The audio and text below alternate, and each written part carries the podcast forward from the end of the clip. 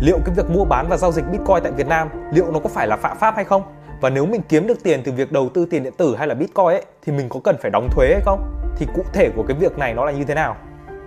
Thì như các bạn đã biết, đợt vừa rồi mình có đầu tư 10 đô la và thu về hơn 2.000 đô tiền lãi, tương đương với khoảng gần 50 triệu Việt Nam đồng. Và mình cũng có làm clip về sự kiện này và nhận được rất nhiều lượt xem ở trên TikTok và trên YouTube. Tuy nhiên một vài người bạn của mình khi xem được video lại nói với mình rằng là cái việc mua bán giao dịch tiền điện tử hay là Bitcoin ở Việt Nam ấy, hiện tại nó vẫn đang là bất hợp pháp và đang bị cấm. Ngoài ra thì nếu mình kiếm được tiền từ việc đầu tư tiền điện tử như thế này thì mình cũng sẽ cần phải đóng tiền thuế. Thì cụ thể cái bài báo mà bạn mình gửi cho mình nó như thế này.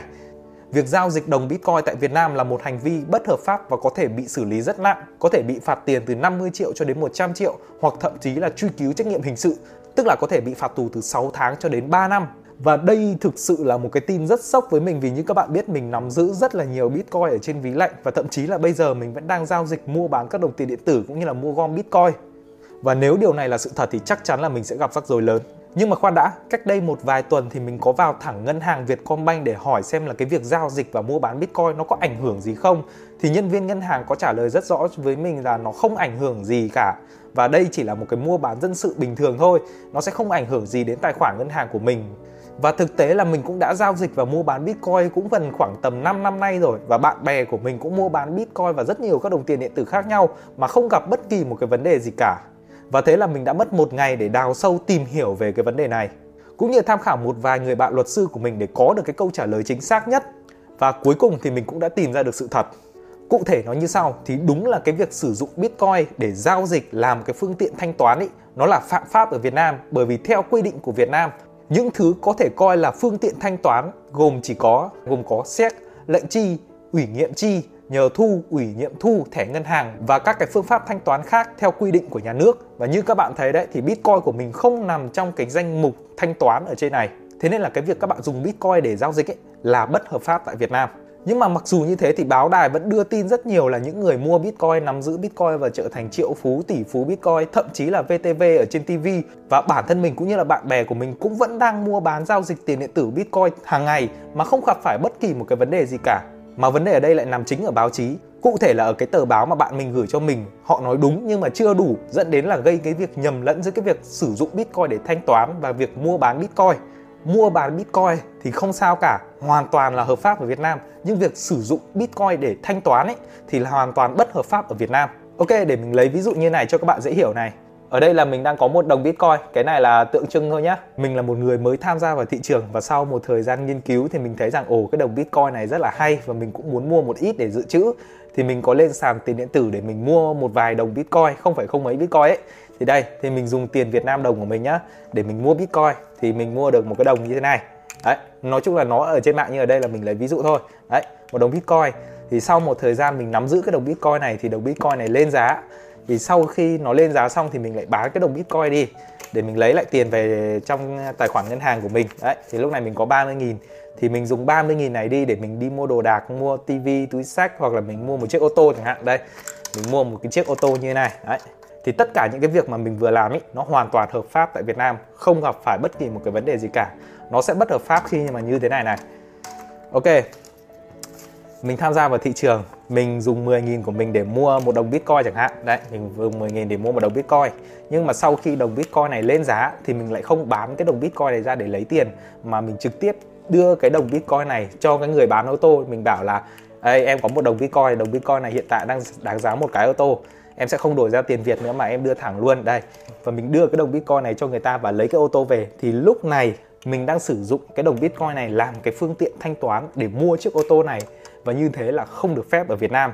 Ở trên đất nước Việt Nam các bạn phải sử dụng các cái ví dụ đấy như mình nói trên thẻ tín dụng à, tài khoản ngân hàng hoặc là tiền mặt để có thể mua bán các cái sản phẩm. Và bạn có thể bán bitcoin của bạn đi lấy tiền và tiền này bạn có thể tiêu mua bán đủ thứ mà không gặp vấn đề gì cả. Còn nếu các bạn sử dụng chính cái đồng bitcoin này để mua sản phẩm ví dụ mua chiếc ô tô này hoặc là mua uh, máy tính bảng này thì các bạn sẽ gặp vấn đề bởi vì nó là không được phép ở Việt Nam.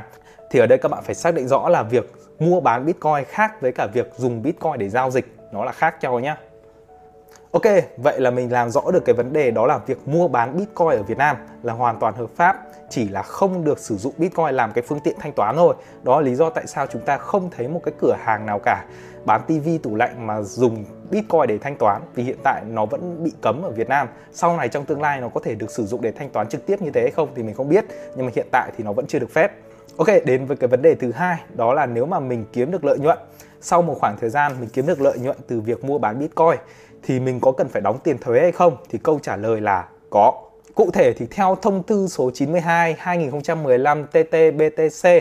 cá nhân kinh doanh hoạt động sản xuất kinh doanh hàng hóa, dịch vụ thuộc tất cả các lĩnh vực, ngành nghề sản xuất kinh doanh theo quy định của pháp luật có thu nhập từ 100 triệu đồng một năm sẽ phải chịu thuế thu nhập cá nhân và thuế giá trị gia tăng tùy theo cái loại hình kinh doanh và có hai trường hợp như sau. Với các cá nhân mua bán và nắm giữ các loại tiền điện tử không thực hiện việc bán chốt lời thì về nguyên tắc cá nhân này chưa chịu thu nhập về thuế, thuế cá nhân và thuế giá trị gia tăng theo thông tư 92.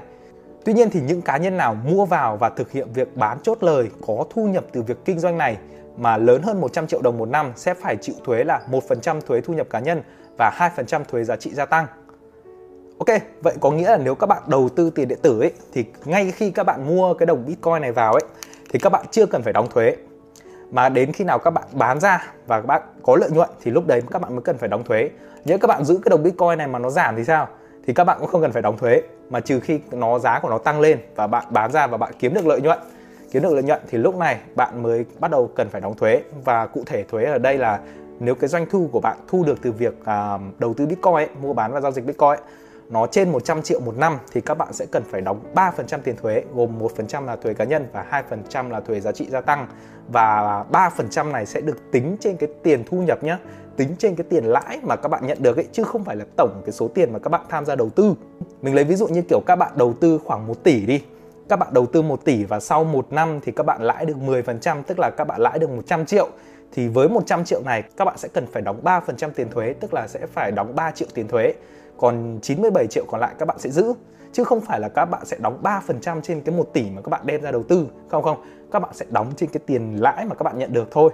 Thực ra thì theo mình thấy cái tiền thuế này nó khá là rẻ bởi vì mình làm YouTube. Trước đây thì mình có tìm hiểu là cái việc đóng thuế của YouTube hay là hoạt động về làm video như mình đang làm cho các bạn này thì sẽ cần phải đóng thuế cho đến 7% cơ, 7% tiền thuế cơ. Và thậm chí là mình cũng đã phải mò mẫm vào cái thông tư 92 TTBTC để xem cụ thể chính xác nó như thế nào. Thì ở đây có nói đến là tỷ lệ thuế tính theo doanh thu. Cụ thể là tỷ lệ thuế tính theo doanh thu gồm thuế giá trị gia tăng và thuế thu nhập cá nhân áp dụng cho từng đối tượng và từng ngành nghề khác nhau. Nó sẽ có một cái mức thu thuế khác nhau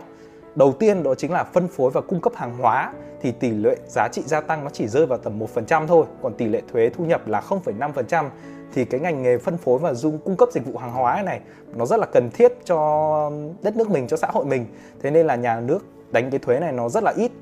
Tính ra là chỉ có 1,5 tiền thuế 1,5% tiền thuế thôi. Còn với những cái việc như kiểu dịch vụ này xây dựng không bao thầu nguyên vật liệu ấy, thì tỷ lệ giá trị gia tăng có thể lên đến 5% và thuế thu nhập cá nhân là đến 2% thì mình đoán là cái việc mình làm kênh YouTube và thu nhập từ YouTube này này này nó thuộc trong ngành dịch vụ. Đó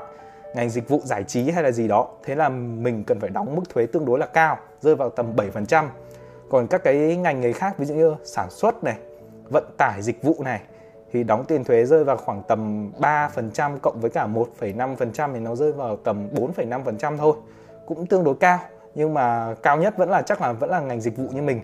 Hoặc là đây, các hoạt động kinh doanh khác thì tỷ lệ thu thuế giá trị gia tăng nó chỉ rơi vào tầm 2% và thuế thu nhập cá nhân là 1% đây, thì đây chính là cái mức thuế mà các bạn sẽ phải chịu khi mà bạn có lời từ cái việc đầu tư tiền điện tử hay là bitcoin ấy.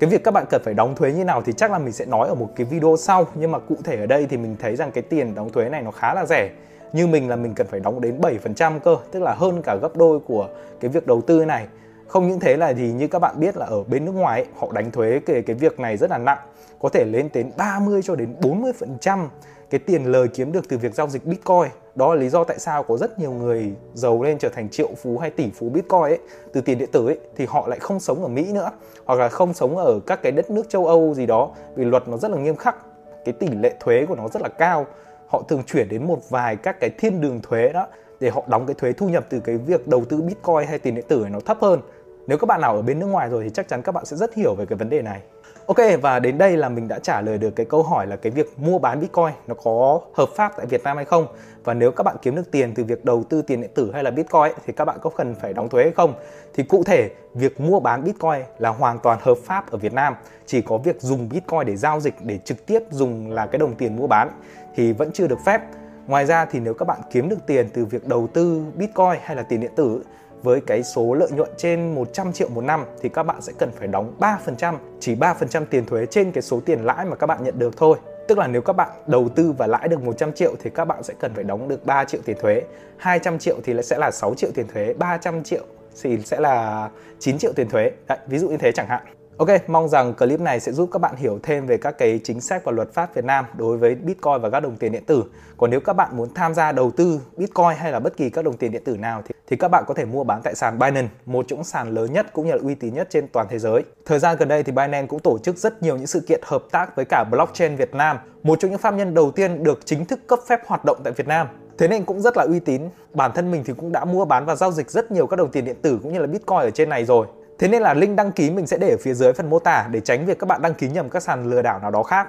Còn bây giờ thì xin chào và hẹn gặp lại các bạn ở những video lần sau.